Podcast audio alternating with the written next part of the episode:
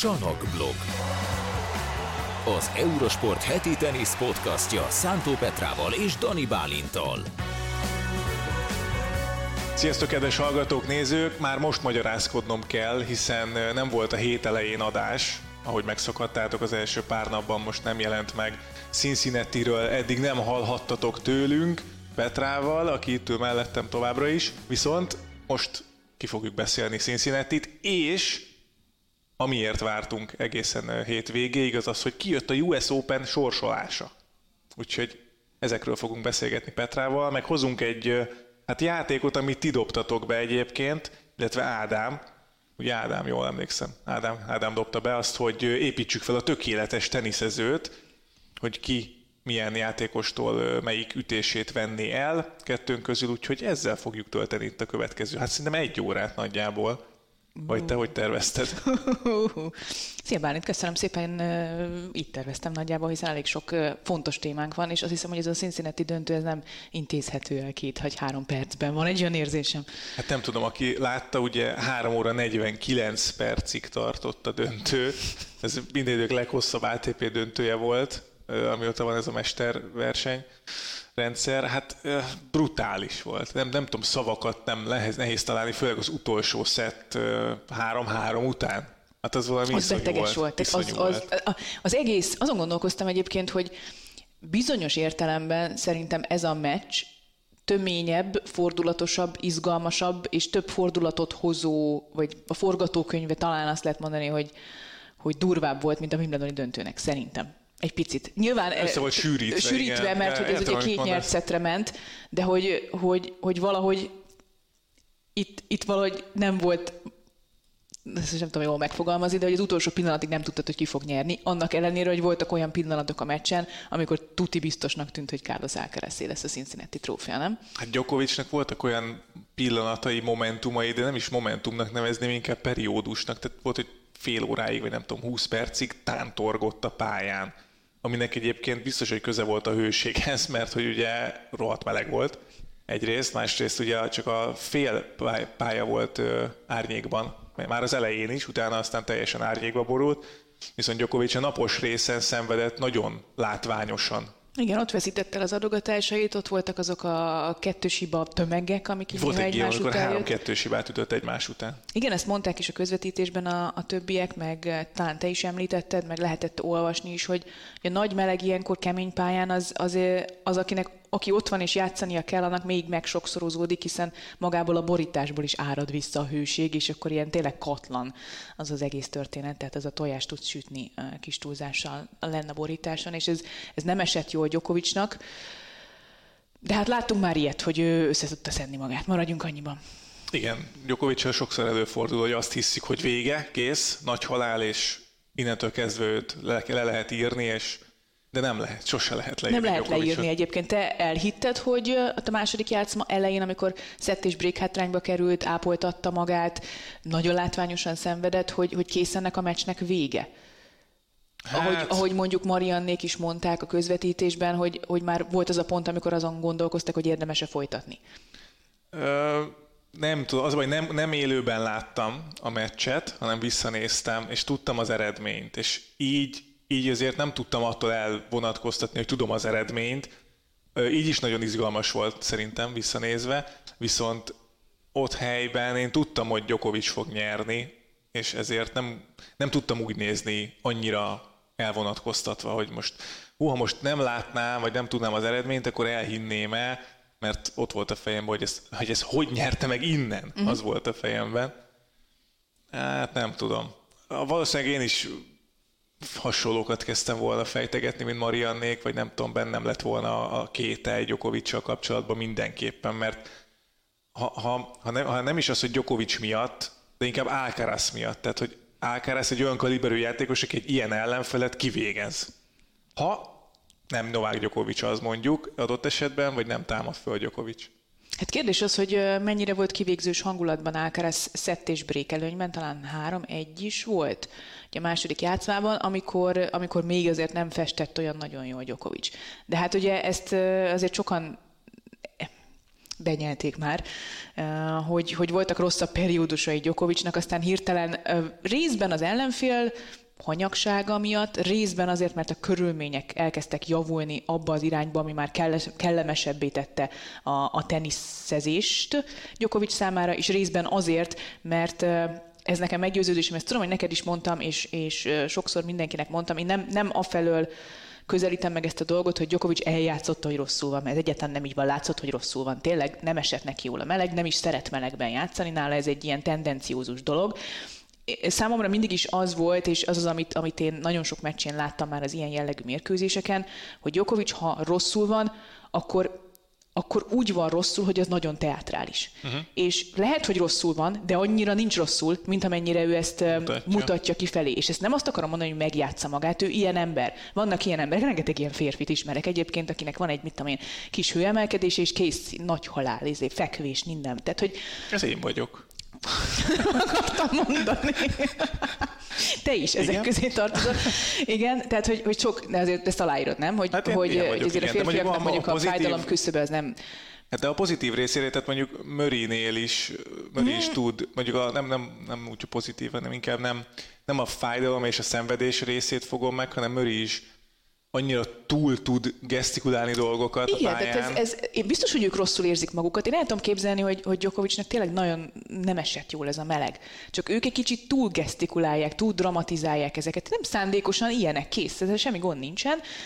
Csak lehet, hogy ilyenkor nem kell az ellenfélnek azt gondolnia, hogy a mindjárt hordágyon viszik el az ellenfelet, hanem arra kell gondolnia, hogy most van egy fizikai hullámvölgye, de ez a fizikai hullámvölgy ez megszűnhet, mert mindenki össze tudja szedni magát fizikailag, főleg akkor, hogyha kap ehhez segítséget, kívülről egy jó kis összekevert italt, megérkezik az árnyék, lehűl a levegő, és az ellenfél adott esetben mondjuk odaad 2 gémet, mint ahogy ez megtörtént Carlos Alcarazzal is a játszma közepén. Mert ugye ott volt 2 gém, amit úgy nyert meg Djokovic, hogy először hozta a saját adogatását, oké, ez rendben van, de ott Alcaraz elkezdte elszórni a returnöket. Hát vagy 4 rontást ütött volt egy olyan gém, amit odaadott, vagy 4 rontás volt benne, és az a furcsa, hogy ez az egy rossz, hogy ilyen nagyon kiemelkedően rossz játéka volt, inkább így mondom Alcaraznak, és ez nagyon sokba került. Ez igen, ez egyik összetevője volt annak, hogy Djokovic miért kezdett el visszajönni ebbe a meccsbe. Részben jött az árnyék, részben hűlt a levegő, részben segített az innivaló, de az a 2 gém Alcaraztól, az szintén nagyon sokat segített. És ez volt az esély, vagy az a pillanat, ami nem azt mondom, hogy fordulópontot hozott, mert innentől kezdve még mindig megnyerhette volna Alcaraz akár 2 játszmában, hiszen meccslabdája is volt, és akár a 3. szettben is, de ez esélyt adott Djokovicnak ez a néhány gém arra, hogy visszajöjjön egába a meccsbe, vagy legalábbis közel egába. És onnantól kezdve meg már képességes. Hát igen, tehát lehetne itt szerintem elemezni, hogy most... min mehetett ezzel Alcaraznak, vagy hogy mehetett. Ez annyira egyenlő volt már a végén, hogy ha Alcaraz nyeri, abból se lehetne szerintem messze menő következtetéseket levonni. Az, hogy ezt most Djokovic nyerte, ez egy borzalmasan jó teniszmérkőzés volt, és tényleg ez az 51-49 kategória, hogy most bármelyik irányba elbillenhetett volna. Tehát iszonyú jó volt a vége. A végét mindenképpen nézzétek meg. Ezzel teljesen egyetértek, amit mondasz, és ez szerintem nagyon fontos. Itt igazából beszélhetünk arról, hogy mi ment el Alcaraznak. Itt Alcaraznak egy dolog ment el, a szett és brék előnye, és az, hogy ez egy sima meccs legyen, vagy sima második játszma legyen. Azt nem tudta megcsinálni. Onnantól kezdve, hogy kiegyenlített Djokovic, sőt, eljutottak tiebreakig a második játszmában, ugye? Vagy mi volt? Hogy volt? Volt, második szett tiebreakig eljutottak. Meccslabda is volt. Onnantól kezdve már te is mondod 49-51. Ott már nem lehet keresni azt, hogy ez most mind ment el, vagy hogy ment, 1-2 ponton ment el. Ugyanúgy elmehetett volna Djokovicnak is, mint ahogy elment Alcaraznak. Ott már szerintem nem kell felelőst keresni. Alcaraz sajnálhatja azt, hogy nem használta ki Djokovic fizikai hullámvölgyét, és nem nyerte meg 2 szettben a meccset, de azt, hogy az, ami ott a végén volt, az ennyi volt. Így ez volt a különbség. Semmi igen, más nem volt. És ha muszáj lenne, és most fegyvert fognátok a fejemhez, és mondanátok, hogy de Bálint, mondjál valamit, amin elment Alcaraznak, akkor egyetlen egy dolgot tudnék mondani, hogy egy kicsit azt éreztem, hogy olyan helyzetekben is agyon akarja ütni a labdát, amikor nem kellett volna. Tehát amikor mint 90%-on, ha jobban helyezi a labdát, nem rak bele annyi erőt. Néha voltak olyan elcsapott labdái, ami azt jelentette, hogy az kritikus helyzetben nem ővé lett a pont, és ez egyrészt építette tovább ugye Djokovicot, és ezek ilyen nagyon-nagyon apróságok, tehát én 2-3 pontot tudtam így fölírni, hogy ott nem kellett volna annyira agresszívnak lenni, viszont pont emiatt, hogy ott agresszív volt, és ahogy Alcaraz fejlődik az elmúlt időszakban, én bármi belefogadom, hogy a következő meccsüket azt Alcaraz nyeri. És mi lesz a következő meccsünk? Azt nem tudom, lehet, hogy a US Open döntő. Ugye Djokovic is elmondta, hogy nagyon reméli, hogy New Yorkban pár hét múlva fognak találkozni. Nem maga miatt reméli, mert azt nem tudja, hogy ez neki jó lesz-e, de hogy a nézőknek igen, az szinte biztos. Így van. Ez egyébként egy tök jó dolog, mert most megnézzük ezt a Cincinnati döntőt, és megnézzük a Wimbledoni döntőt, akkor tök jó, hogy elkaptunk még egy olyan pillanatot ebben a generációváltásban, amikor Carlos Alcaraz már győztes bajnok típus, Djokovic még győztes bajnok típus, és még ebbe a rivalizálásban még be lehet passzírozni néhány nagyon jó emlékezetes mérkőzést, és talán ennek kell szurkolnunk, hogy ez a két egyébként nagyon jó formában lévő, és két nagyon jó, de egyébként nagyon más szituációban, helyzetben lévő játékos még találkozzon egymással fontos meccseken és jó meccseken, és játszanak ilyen mérkőzéseket, mint volt ez a Cincinnati döntő és a Wimbledoni döntő. Úgyhogy ez tök jó, és remélem, hogy még van egy ilyen kis gap ebben a generációváltásban, vagy egy ilyen kis periódus, ahol egy jó Djokovic és egy jó Alcaraz egymással tök nagy meccseket játszhat.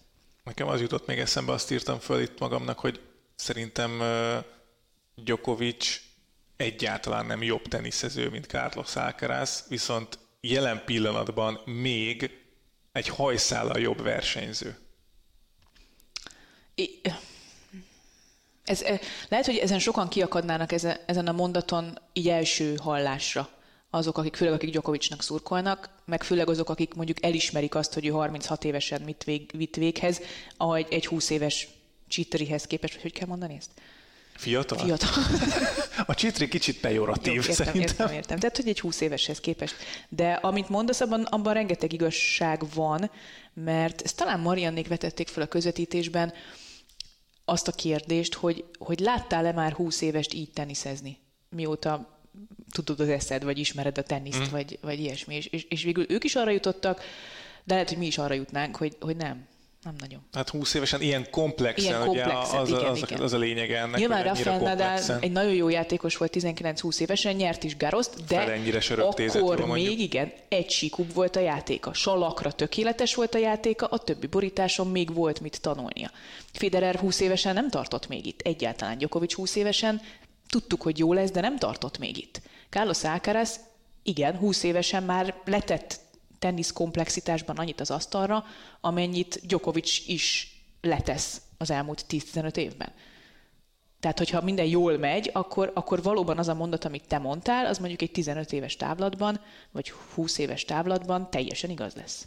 Szerintem annyira gyorsan tanul Alcaraz, hogy ezt ő is nagyon jó, tehát nem azt mondom, hogy emiatt most Alcaraz rossz versenyző lenne, vagy rossz versenyző típus, csak ebben az aspektusában a tenisznek még Djokovicnak a rutinja, az még Alcaraz fölé helyezi az ilyen nagyon szoros meccsekben, nem mindig, de olykor. Itt most azt éreztem, hogy Alcaraz hibázgatott néha ugye azokban a helyzetekben, amit említettem, ezekben, amikor túlütötte egy picit a labdát, viszont pont ami miatt lehet bízni Alcarazban az, hogy annyira gyors a fejlődési görbéje, hogy a következő meccsen már nem biztos, vagy szerintem egyáltalán biztos, hogy nem fogja elkövetni ezeket a hibákat, mert annyira gyorsan tanul, hogy ugye beszéltünk a fizikai problémákról, a Garros esetében, hogy ott begörcsölt és mentálisan rágörcsölt, és mondta, hogy a következő hónapokban, hetekben ez biztos, hogy ki fogja javítani, és már a Wimbledoni döntőben ez megmutatkozott, hogy nem görcsölt rá, és meg tudta csinálni,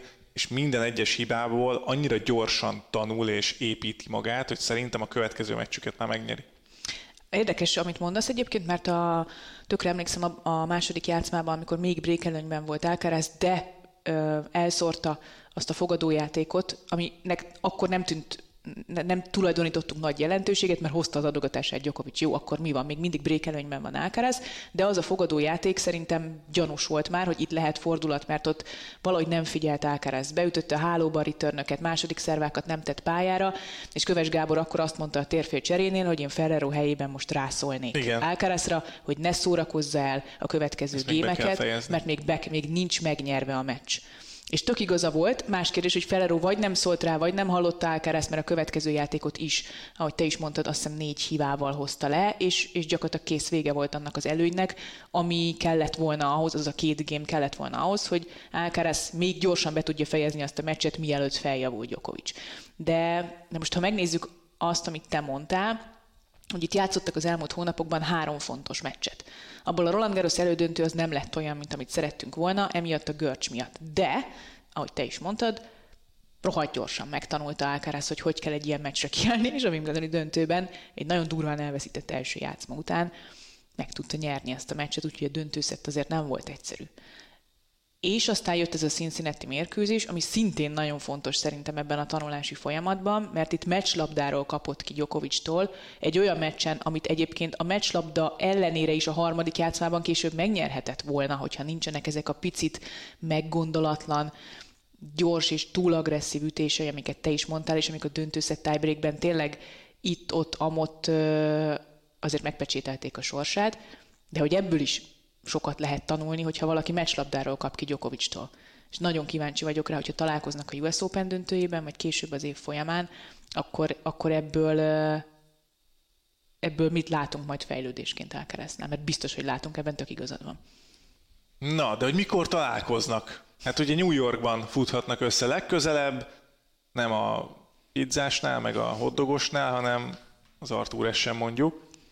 Melyik táblával kezdjük az elemzést? Kezdjük a lányokkal, és aztán beszéljünk? Mert eléggé meg voltam lőve, őszintén szólva. Ugye megvan a főtábla, bocsánat, hogy beleszólok, csak hogy elmondjuk a nézőknek is, hogy megvan a főtábla, megnézzük, hogy milyen jó kis elsőkörös meccseket érdemes megnézni, meg tippelünk arra, hogy ki jut el a 8. döntőig. Negyed. Ami nekem nagyon jól sikerült. Bocsánat, negyed döntőig. De igen. Ami nekem nagyon jól sikerült a Garroson. Tehát a nőknél szerintem egy embert nem találtam el. Itt a lehetőség javítani. Na. Azt mondja, felső ág, gyorsan szaladjunk végig. Iga Swiatek van ugye a legtetején.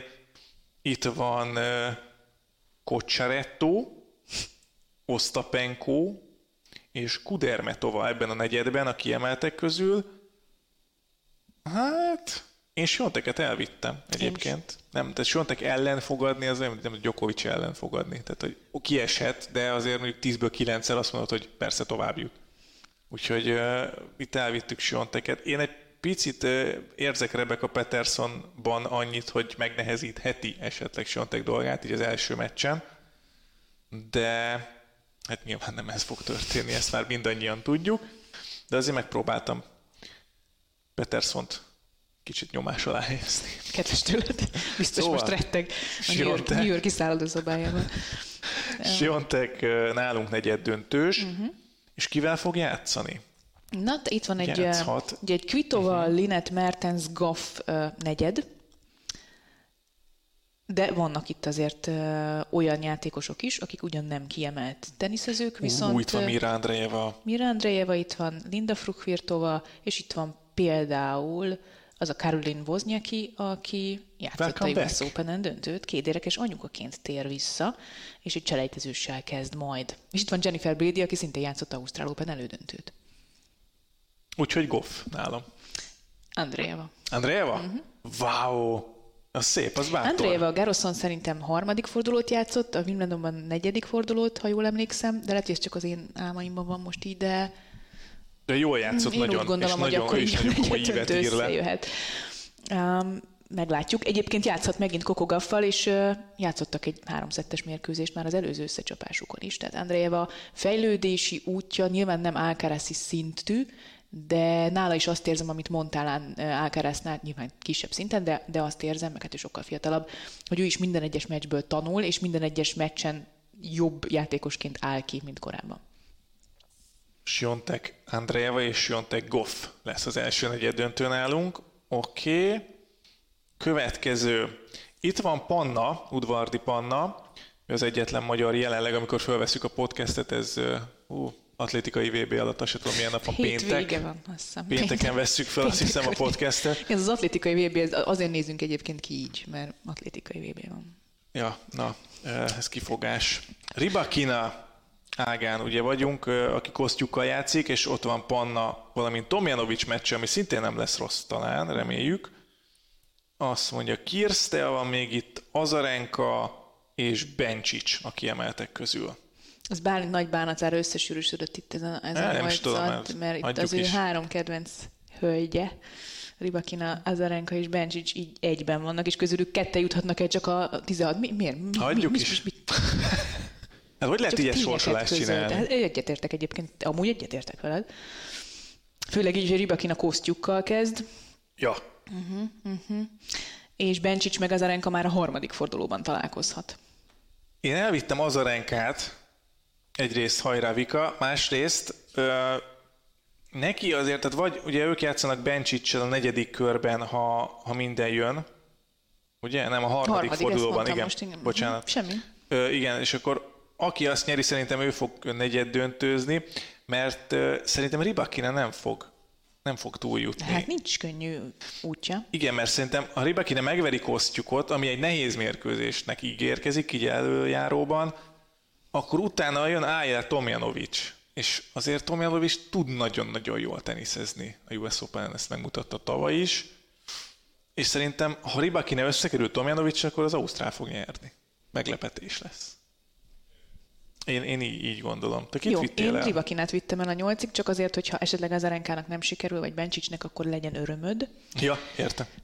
Mert én kedves vagyok, de egyébként szerintem Rybakinának igen, igazad van, hogy nehéz sorsolása van, viszont ez nem biztos, hogy baj. Hát igen, lehet, hogy igen. Ha hamar játékba tud lendülni, és ritmust tud találni, akkor működhet ez. Én most így gondolkoztam ezzel kapcsolatban, úgyhogy ez ellentétes ebből a szempontból, de nem baj. Kivel játszik? Szerintem Azarenka Muhovával fog játszani. Én is Muhovát vittem. Muhovával gondolkoztam, hogy esetleg Beatriz Haddad Maiát berakom a 8 közé, de én féltem egy picit, még ugye Wimbledonban is még problémája volt, sérüléssel bajlódott, és nem tudom, hogy mi a helyzet most vele olyan szempontból, hogy egészségileg hogy fogja bírni. Arról nem beszélve, hogy Sloane Stevenson játszik az első körben. Hát az körben. Meg a másik. De én is Muhovát vittem el, ugye itt van Sakkari, aki szegény általában kikapott a Grand Slam tornák első fordulóiban, úgyhogy benne nem nagyon bízunk.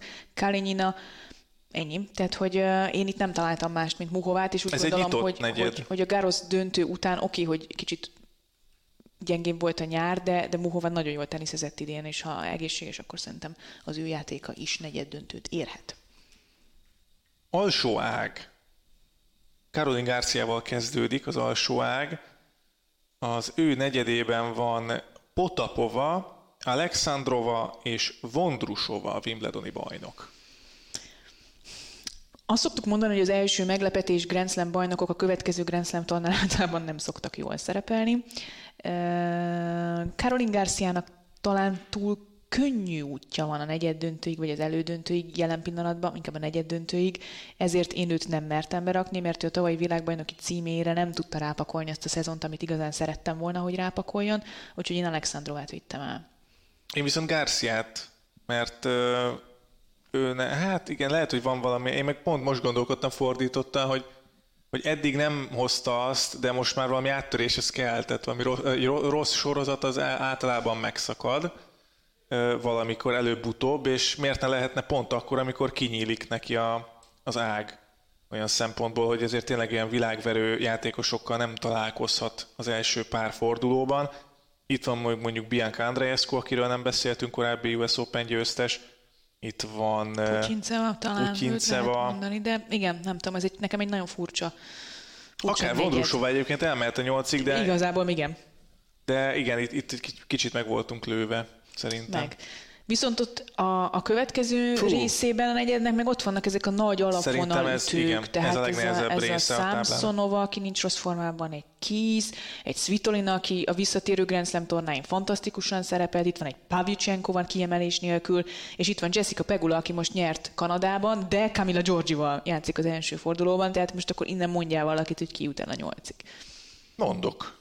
Szerintem Pegula megoldja. Tehát Pegulának iszonyatosan nehéz lesz az eleje, most én azt érzem, szenvedni fog, de megoldja.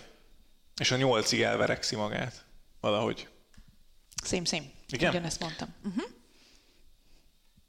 Na, következő Zsabőr és Buszkova, Cseng és Krejcsikova. Kaja Kanepi van itt, Stricova, Tatjana Maria, Linda Noszkova. Uh-huh. Hát én Zsabőrbe bízom. Nem volt teljesen egészséges. Továbbra is. Nem volt teljesen egészséges, meg nem tudom, hogy sikerült ezt a Wimbledoni dolgot földolgozni. Jó kérdés, igen. És ráadásul sok pontot véd, ugye, mert tavaly döntőt játszott.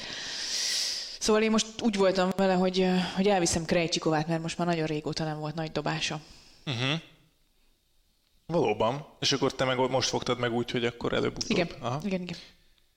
Krejcsikova. Jó, én Zsabört írtam, és hát alul van egy nagyon jó meccsünk, de akkor mondjuk gyorsan, hogy Kasatkina van itt, Vekic, Liskova és Szabalenka a kiemeltek közül, és van egy Badósa Venus Williams első körös meccsünk, ami azért az jó lesz. Szerintem az jó lesz. Sőt, én tovább megyek, szerintem a Venus Williamsnek van esélye nyerni.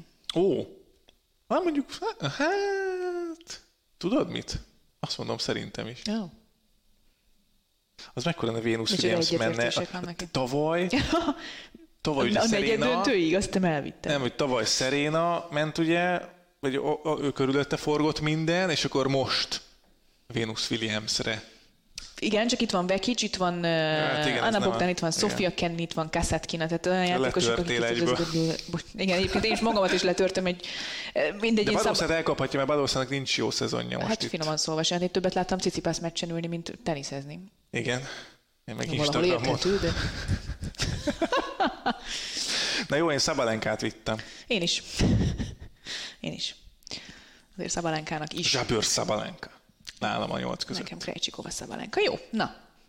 Kiresítettük a lányokat. A fiúk felsőága, az viszont, nem mondtuk el a jó meccseket, de mindegy, egyébként tök sok jó meccs hát van. Hát mondom, én kihúztam Sloan Stevens Haddad Maia meccsét, Rybakina Kosztyuk. Én mondom, hogy Petersonban egy picit bízok Swiatek ellen, hogy nem lesz 6-2-6-1. Vagy bocs, Swiatek játszik 6-0-6-2. Georgie Pegula az abszolút, szerintem az kiemelkedik az elsőkörös női meccsek közül, így magasan, várakozásokat tekintve, meg hát a Badosa Williams. Uh-huh. Én második köröseket néztem már előre, egy Kvitova Wozniacki jöhet össze, vagy egy Gauff Andreeva, vagy ahogy általában is említett Rybakina Tomjanovic meccs, illetőleg Haddad Maia és Stevens az első körben. Oké. Fiúk. Majd még rossz oldalát nézem a táblának. Felső ág. Carlos Alcaraz. Hát igen, de mond a többieket. Azt mondja, hogy Daniel Evans van itt vele, ebben a negyedben, Talon Griegspoor és Cameron Norrie. De Kokinakis is veszélyes lehet adott esetben, ha eljut addig.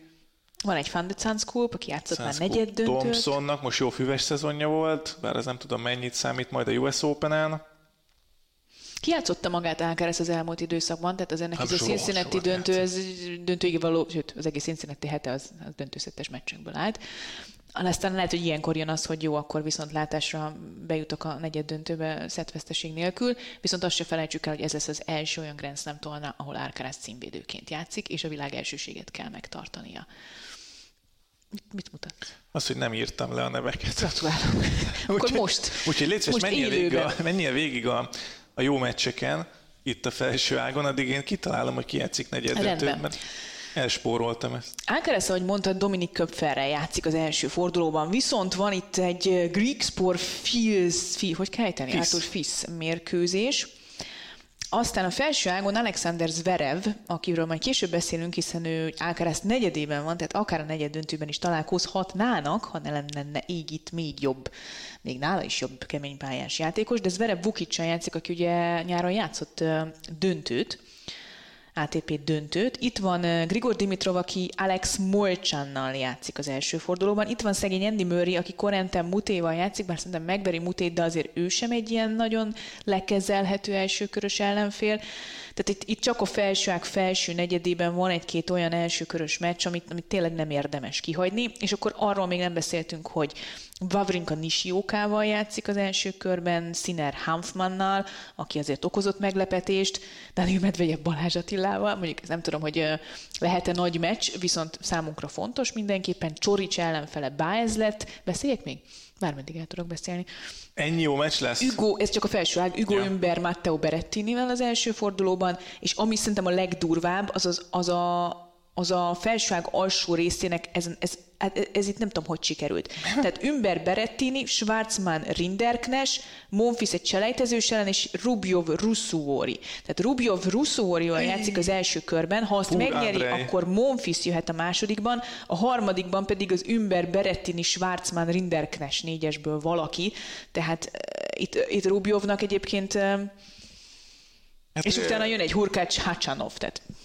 Igen, megnéztem volna Rublev arcát, amikor kijött a sorsolás. Itt azért ez elég sűrű lett. No, sikerült beírni? Sikerült. Én Alcarazt elviszem a 8-ig fölül. És? És hát színe. Legyen már egy hasonló tavaly. Egyébként azt nem tudom, hogy mennyire wishful thinking nálunk, vagy csak abból indulunk ki, hogy Alcaraz és Sinner is játszott ezres döntőt itt az elmúlt hetekben. Hát Sinner ugye a negyedik körben játszott Zverevvel esetleg, de mondjuk Sinner játszott Wawrinkával is, bár nem tudom mekkora ellenállást tud tanúsítani Wawrinka egy harmadik körben már Sinner ellen. Az a gond itt a Zverev-Sinner negyedik körrel, hogy ugye Zverevnek egy Vukic-sal kell játszania, utána a harmadik fordulóban akár Murrayvel, vagy Dimitrovval. És utána jön még csak a Sinner-féle nyolcad döntő. Arról nem beszélve, hogy negyed döntőben Alcarazzal kellene játszani. Tehát itt azért, ha Zverev eljut itt a második hétig, akkor le a kalappal előtte, annak ellenére, hogy azért szépen tért vissza. Szóval én Sinnert vittem. Sinner és Alcaraz elment nálad is. Nyolcig. És olyasmi meccset szeretnék, mint egy évvel ezelőtt. Jó. Ha lehet ilyet kérni. Jó. Elküldjük a tornaigazgatónak. Következő része a táblának Medvegyevék. Medvegyev, Csorics, Csári és Döminor. Itt bajban voltam. Na, mert? Csoricsot mindig elviszem a negyed döntőig, aztán sose. Amúgyja. Döminorról beszéltünk ugye a múlt heti podcastben, hogy ő tipikusan az a játékos lehet, aki kihasználhatja, hogyha nem jó az ellenfél, és verte is Medvegyevet ebben az évben, sőt, 2 héttel ezelőtt. Ennek ellenére én mégiscsak azt gondolom, hogy Medvegyev összeszedi magát, és eljut a negyed döntőig. Szintén zenész. Én is elvittem Medvegyevet. De ha nem Medvegyev, akkor Hibingvu. Nem, akkor Döminor szerintem. Ja. És kivel játszik? Medvegyev, kérlek szépen, Monfils-a. Monfils annyira jól játszik mostanában, jó. És szerintem bírja. Rublev nem fogja túlélni Monfils-t. A második körben mondjuk Monfils megveri Berrettinit, vagy Humbert akár, és utána jöhet Hurkacz vagy Hacsanov. És szerintem megoldhatja. Szerintem Monfils. Ez tök menő sztori lenne, főleg ha Svitolina is eljutna a negyed döntőig, csak hogy most kihagytuk Svitolinát egyébként, de amúgy Svitolinát itt akartam mondani, hogy Svitolina és Pavlyuchenkova második fordulóban összecsaphat, ezt kihagytam, és utána Pegula, igen. Ja, Pegula ágában. Az úgy tök menő lenne. Szóval szerintem Monfils. Egy meglepetést muszáj írni mindig, nem? Én is írtam ide. De én Matteót. Matteo?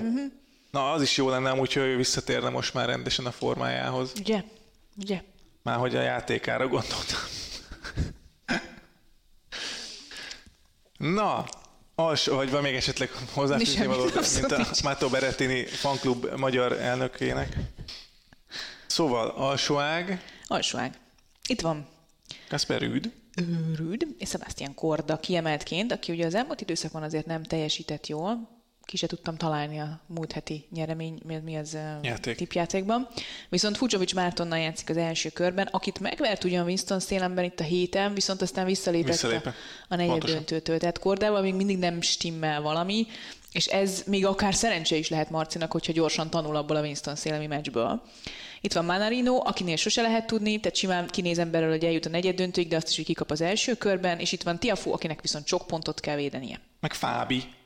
De igen, persze, Fábio, aki Gasquéval játszik. És Gasqué verhető Fábinak, szerintem. Bőven. Igen. Csak nem egyszerű, mert mondjuk Gasqué, utána esetleg egy Manarino. Szerintem nem szabad. Nekünk muszáj, hiszen ez a játék, illetve az adás lényege jelenleg. Az adás lényeg az, hogy Fucsovics marozsán 8-a döntőre. De nagy lenne. mekkora meccs lenne. Nehéz volt dönteni. Nehéz döntés volt, hogy egy klasszikust idézzek. Ó, elrontottam. Igen? Uh-huh. Elnéztem egyen. Azért nem jó. Akkor én addig mondom, hogy én elvittem Marcit. Nice. Marcit elvittem. De jó. Mert hogy Kasper Rüd van itt ugye a legmagasabb kiemeltként, de Rüdben nem érzem azt. Tehát Rüdöt elkaphatják azért bármikor. Tudod mit? És nem akarlak másolni, de én is. Most így, én Polt vittem el, de aztán elszámoltam egyen lejjebb van. Igen, lejjebb van. Ezt minden Grand Slam tanár egyszer eljátsz. Marci. A Tiafoe-val játszott negyedik körben, hogy... ha úgy adódik. A Tiafoe-t is verte. Igen. Szerintem Marci egy ilyen sötét ló lehet. Legyen úgy, és kivel játszik a negyed döntőben? Holger Rúnéval, akinek hát megint azért nincs egyszerű dolga. Szóval Tommy Paul itt van, Davidovics Fokina van itt, Bublik team, elsőkörös meccs, mindenképpen érdemes megnézni majd szerintem. Shelton is jó lehet akár, Lehecska és Rune. Tehát Runénak az útja, az úgy nézhet, hogy Kárbaez Bajenával kezd, utána jöhet mondjuk Lehecska, utána jöhet Bublik vagy Team, vagy Shelton, és a negyedik körben jöhet neki Davidovics Fokina vagy Paul adott esetben. Az brutális.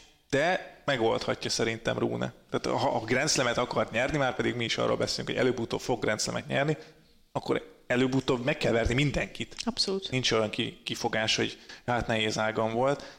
Úgyhogy Rune szerintem Marcival játszik negyed döntőt. Én is Runét írtam ide, viszont ugye felülre meg Polt írtam, azért mert elrontottam, úgyhogy Rune vagy Pol, ha? Igen. De Runét írtam eredetileg. Alsó negyed. Alsóág, igen, tehát ennél Tsitsipas, Eubanks, Musetti és Fritz. Én ebben a negyedben nagyon megizzadtam. Uh-huh. Tehát én itt írtam 3 kérdőjelet, meg egy nevet, hogy valakit kell írni, de hogy én itt el tudom képzelni Fritzet, Musettit, Eubankst, az összes kiemeltet, akár Popirint is, ha úgy adogat, ahogy mostanában. Kecmanovic, ha szerencséje van, mindenki, bárki, nem tudom, én Fritzet írtam, Tsitsipas mert Milos csak... Raonic-sal játszik, tehát azért ja. ez megint egy belehúzás, és ugye Tsitsipas emlékszel rá, Wimbledonban milyen sorsolást kapott, hogy volt Team és Murray egymás után? Ja, kb. Azt hiszem. Tsitsipas ebből a szempontból tényleg nem egy... Nincs szerencséje. Nem, nincs egy szerencsés dolog, tehát Raonic ellen akármennyire is keveset játszott a kanadai, azért nem nagyon lehet hátra. Hát Raonic megverte a Tiafoe-t, ugye nemrég. Uh-huh. Úgyhogy én Fritzet vittem, mert hogy neki tavaly nem sikerült, ugye nagyon korán búcsúzott honfitárs ellen, és most lehet, hogy abból, tehát nem csak mindig arról beszélünk, hogy Alcaraz hogy tanul, mennyit tanul, de azért Fritzék is tanulnak, és neki volt egy éve ezt megemészteni, hogy ő esélyesként, mert mindenki tőle várta, most már lehet, hogy inkább várják Tiafoe-tól a nagy eredményt, mint tőle, és ez neki segíthet szerintem. Egyetértek, és szerintem az is segíthet, hogy Fritz a US Swing, az amerikai lendítés elején volt csak. Figyeled, hogy visszautalok a korábbi szót. Parádé, remélem a hallgatók is figyelnek. Fritz a US Swingnek az elején játszott jól. Az utolsó 2 ezresen már nem volt olyan nagyon feltűnő, kiemelkedő eredmény, hogy mindenki róla beszéljen, nem is játszott annyit, és szerintem ez általában segít egy Grand Slam tornán, hogyha magasan rangsorolt, de mégis egy kicsit fű alatt játszó hazai játékos vagy. És szerintem Fritz most ilyen, úgyhogy én is elvittem a 8-ig. De kivel játszik? Hát kivel játszik? Kivel? Zapata Miralles-szel. Novák Djokovic. Nem lehet Djokovic ellen fogadni, még akkor sem, hogyha itt van mondjuk Ozsé Aliassime. Hát de most nézd meg, egy Ozsé Aliassime, Szerundoló, Györek kiemelt ellenfelek vannak. Djokovicnak borzasztóan jó ága van most. Igen. És nem lebecsülve sem Györét, akinek szép nyara volt, sem Szerundolót, de ő inkább Salakon, és sem Ozsé Aliassimot, aki akár lehetne egy brutál nehéz ellenfél, nem, mint ahogy egy évvel vagy 2 évvel ezelőtt lehetett is volna, most nem. Ez egy könnyű ág. Papíron, a jelenlegi... Bernabé Zapata Mirallesben van meg az az ütőerő esetleg, ami problémát okozhat Djokovicnak, ha úgy összeomlik, ahogy mondjuk Alcaraz ellen tette, de arra egyrészt kicsi az esély, mert hogy ugye Djokovic Wimbledon után most Cincinnati-ben játszott, először erről nem beszéltünk, hogy azért az is közre játszhatott, hogy nem volt, hirtelen jött a hősok neki, de hogy most már a szervezete tapasztalt ilyet is, úgyhogy ez egy nagyon jó ág Djokovicnak, és hozzátéve azt, amit beszéltünk, hogy az negyedöntőben kijöhet ellenfélnek, hát ott bármelyik kiemelt kihullhat, és lehet, hogy az elődöntőig igazán komoly ellenfélben nem ütközik. Nem biztos, hogy így lesz, de nagyon benne van az, hogy Djokovic végigmasírozik szettveszteség nélkül mondjuk az elődöntőig. Nem tudok belekötni ebbe a gondolatmenetbe, és Djokovic Cincinnati tornagyőzelme, relatíve kipihentsége, és a tény, hogy elveszített egy Wimbledoni döntőt, rég játszott már az amerikai, de rég nyert már US Opent, ebben szerintem nagyon, ez egy nagyon jó kombináció. Egy nagyon jó csomag Djokovicnak a győzelmi égségét nézve, és ez egy jó sorsolás. Igen, szóval Fritz Djokovic. Ja. És hát ugye beszéltük, tehát Djokovicnak konkrétan az alsó ág nagyon jól jöhet, mert ugye Fucsovics Marcit vittük el, én vittem el a 8-ig, és akkor Rune vagy Paul, és akkor az elődöntőben vagy Rune vagy Paul lehet, akiket Rune ugye veszélyes lehet adott esetben rá. Hát egy Grand Slam elődöntőben azért Djokovicnak ezt meg kell oldania. Igen, ezt. Tehát hogy Djokovicnak nem azt mondom, nyitott útja van a döntőig, de tényleg nagyon jó. Ha most megnézed ezt az ágat, Djokovicnak mindenkit egy Grand Slam elődöntőben meg kell vernie. Mindenkit. Ja, igen. Mindenkit. Akárki utal oda. Akárki. Tehát most, ha a legmagasabban rangsorolt játékosokat, Rud, Rune, Cicipász nézzük. Fritz. Tehát a top 10-eseket nézzük. Mindenkit egy Grand Slam elődöntőben van annyi rutinja, hogy megverjem. Bő, tehát, hogy gond nélkül. Igen, igen. Hát nagyon kíváncsi vagyok. Úgyhogy ez volt a mi elemzésünk a US Openről. Nyilván nem így fog történni, de azért ezt a papírt most elrakom. Jó. És majd meglátjuk. Kinevetjük egymást. Na de, akkor Ádám küldött nekünk egy tök jó kis játékot, hogy... Van egy csomó kérdésünk még talomban, tehát most aki még nem hallott esetleg választ a kérdésére, ezeket így szépen betározzuk, hogy minden podcastre jusson egy játék, vagy kérdés, vagy egy érdekes téma. Úgyhogy olvastuk az összeset, el van raktározva az összes, és mindegyikre válaszolni fogunk. Most úgy gondoltuk, hogy illik ide ez az Ádám által küldött ötlet. Mert hogy Ádám, meg van maga a kérdés. Keresem nekem. De igazából a lényeg az, amíg Petra keresi itt a kérdést, hogy 8 szempont szerint állítsuk össze a számunkra tökéletes vagy ideális teniszezőt. Ugye itt a legjobb tenyeres, legjobb fonák, legjobb fej, legjobb ejtés, legjobb láb, legjobb szerva, legjobb röpte és a legjobb nyesett ütések alapján. Kitől mit vennénk el, melyik ütést. És hogy raknánk össze a tökéletes játékost. Jelenleg aktív játékosokból kell összerakjuk, és mi csináltunk egy nehezítést is, hogy egy játékostól csak egy dolgot vehetünk el. Ez szerintem egy jó nehezítés, főleg azért, mert ugye Ádám is írt, hogy neki is megvannak a favoritjai, és írjátok meg ti is, hogy nektek kik a favoritjaitok a bizonyos kategóriákban. De összességében, ha nagyon-nagyon a jelenlegi viszonyokból akarunk kiindulni, akkor nagyon sok kategóriában vagy Novák Djokovicot, vagy Carlos Alcarazt írnánk. Hát a fele játékos Alcaraz. És az úgy meg annyira nem izgi, mert az ugyannyira nem elég robotos szerintem. Úgyhogy úgy döntöttünk mi, hogy tehát Djokovicot és Alcarazt egy-egy kategóriába használhatjuk föl, és én már meg is voltam lőve, hogy akkor most Djokovicot hova írja, melyikbe? Nekem kijött egész jól. Fonákra, fejbe? Igen, nekem is összejött, de nem egyszerű. Így azért nem olyan egyszerű, mert így kell olyan játékost is választanunk, aki nem biztos, hogy adott esetben ebben a játékban szerepelhetne. Igen. De szerintem most jó, hogy szerepelhet, mert így lesz a legilyen komplexebb. Azaz. Na nézzük akkor a legjobb tenyeres nálad. Ki? Én kezdem? Kitől vennéd el a legjobb tenyerest? Ezen sokat gondolkoztam, és sok nevet is beleírtam. Szegény Federert egy csomó helyre beírtam, aztán rájöttem, hogy ő nem aktív. Szegény Petra visszavonult Federer. Ez nem volt jó. Hát ez nem. Ez nem volt jó, mert úgy voltam, hogy mondom, hogy belefér, úgyhogy még nem egészen egy évvel ezelőtt vonult vissza, úgyhogy sajnos nem lehet. Úgyhogy van olyan kategória, ahol én most még mindig Federert írnám be. Uh-huh.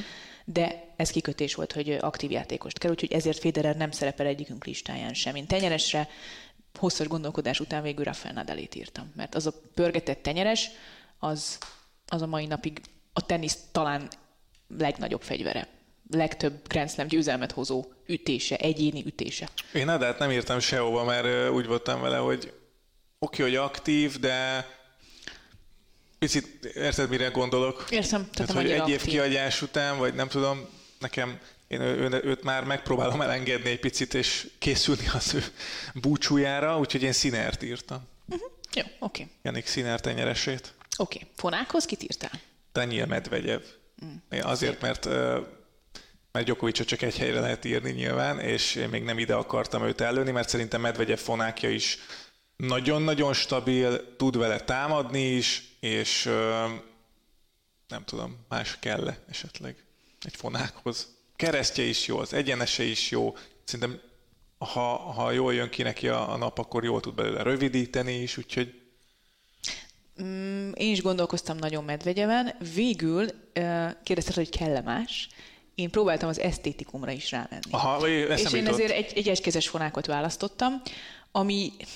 Lehet, hogy nem az legoptimálisabb választás, de talán esztétikailag szebbé teszi ezt az összevarrott, összetákolt játékost, akit most csinálunk, és én úgy döntöttem, hogy végül Stan Wawrinka egykezes fonákját választom, méghozzá azt a fajta fonákot, amit még annál a Djokovic elleni Roland Garros döntőnél láttunk, ha lehet ilyet kérni. Az hidegrázós, igen. Úgyhogy én őt választottam. Legjobb fej, és itt most nem arra gondolunk, hogy ki mennyire vicces. Ja, Mária. Bálintot kihúzom. Jaj, de szép! Na, kit írtál? De viszont Novák Djokovicot írtam. Ide én is. Tehát ha Djokovicnak abból a rengeteg erősségéből valamit, egyetlen egy dolgot vehetnénk el, akkor szerintem ez egyértelmű. Nyilván Djokovicot gyakorlatilag minden kategóriához be lehetne írni, tehát ez nem kérdés. Végül úgy döntöttem, hogy így lenne a legegyszerűbb szerintem, vagy legegyszerűbb, leghatékonyabb, vagy legnyerőképesebb játékosunk, hogyha őt, az ő fejét ültetjük oda. Legjobb ejtés? Ugye egy nehéz helyzetben vagyunk, mert igen. Alcaraznál elviszte az ejtését, mondjuk? Igen, én is így voltam, végül nem vittem el az ejtését, még, aztán lehet, hogy nem tudom, 2-3 év múlva már ezt mondanám. Én azt mondtam, hogy ha tenyeres oldalról nézzük az ejtéseket, akkor Murray megy el nálam, fonák oldalról Federer menne el, de őt kizártuk. Murrayt én is írtam, de nem ide. Jó. Én ide Davidovics Fokinát írtam. Mert neki borzasztó jó ejtései tudnak lenni, hogyha jó napja van. Igen, igen, ezt is hozzá kell tenni. Ki a legkiegyensúlyozottabb dropshot, a nagyon kimaxolt jó formát és a napi formát nézzük, akkor nálam Davidovics aláírom, mert én is Wawrinka esetében én is egy ilyen kimaxolt formát próbálok behozni. Oké, én azt mondom, hogy tenyeres ejtésekkel Murray. Talán ide írtam a leggyengébb opciót talán olyan szempontból, hogy ide volt a legnehezebb találni valakit, aki nem Alcaraz, mondjuk. Világos. Uh-huh. Legjobb lábmunka. Én ide írtam Alcarazt. Wow, szép. Mondjuk igen. Én Dominort írtam. Itt inkább a sebességére gondoltam most. Elsősorban. Nem látok jelentős különbséget közte meg Alcaraz között, de valahol be kellett raknom Alcarazt. Igen, én még nem ide raktam. Én máshova tartogattam. Legjobb szerva. Miért nevetsz? Ja, semmit, csak ki fogsz röhögni, de hát. Én Kyrgioszt írtam. Jó, okos, én Matteo Berrettinit. Az ő első szervája szerintem... Én Kyrgios, először nem jutott eszembe, aztán amikor raktam össze, egy másodszor végigmentem, mondom, valami hiányzik. Hát Nick... Ja, szerintem Kyrgios szervája az világbajnok. Az világbajnok. Ha nem bohózkodj el alulról. Legjobb röpte. Legjobb alsó szervet. Legjobb alsó szervet. Davidovics Fokina vagy. Kyrgios. Hát Davidovics Fokinát Wimbledon után nehogy alsó szervára jelöljük. Szegényt. Legjobb röpte. Én ide írtam még Kyrgioszt. Én nagyon imádom amúgy a röptét. Én nagyon imádom a röptét. Elég flegma. Szerintem van elég flegmaság benne, és ebben a flegmaságban van egy ilyen hihetetlen ösztönösség, és azt szerintem barom jól néz ki ebben az összerakott játékosban, hogyha van egy ilyen ösztönös flegma röpte. Én ide írtam Alcarazt. Ja, mert hogy szerintem Alcaraz a félröptéi is olyan érintése, olyan érzés, hogy ez angol magyar, ez hogy ez olyan feel for the ball, ez annyira érzi a labdát, hogy hihetetlen jó érzékkel nyúl a labdákhoz.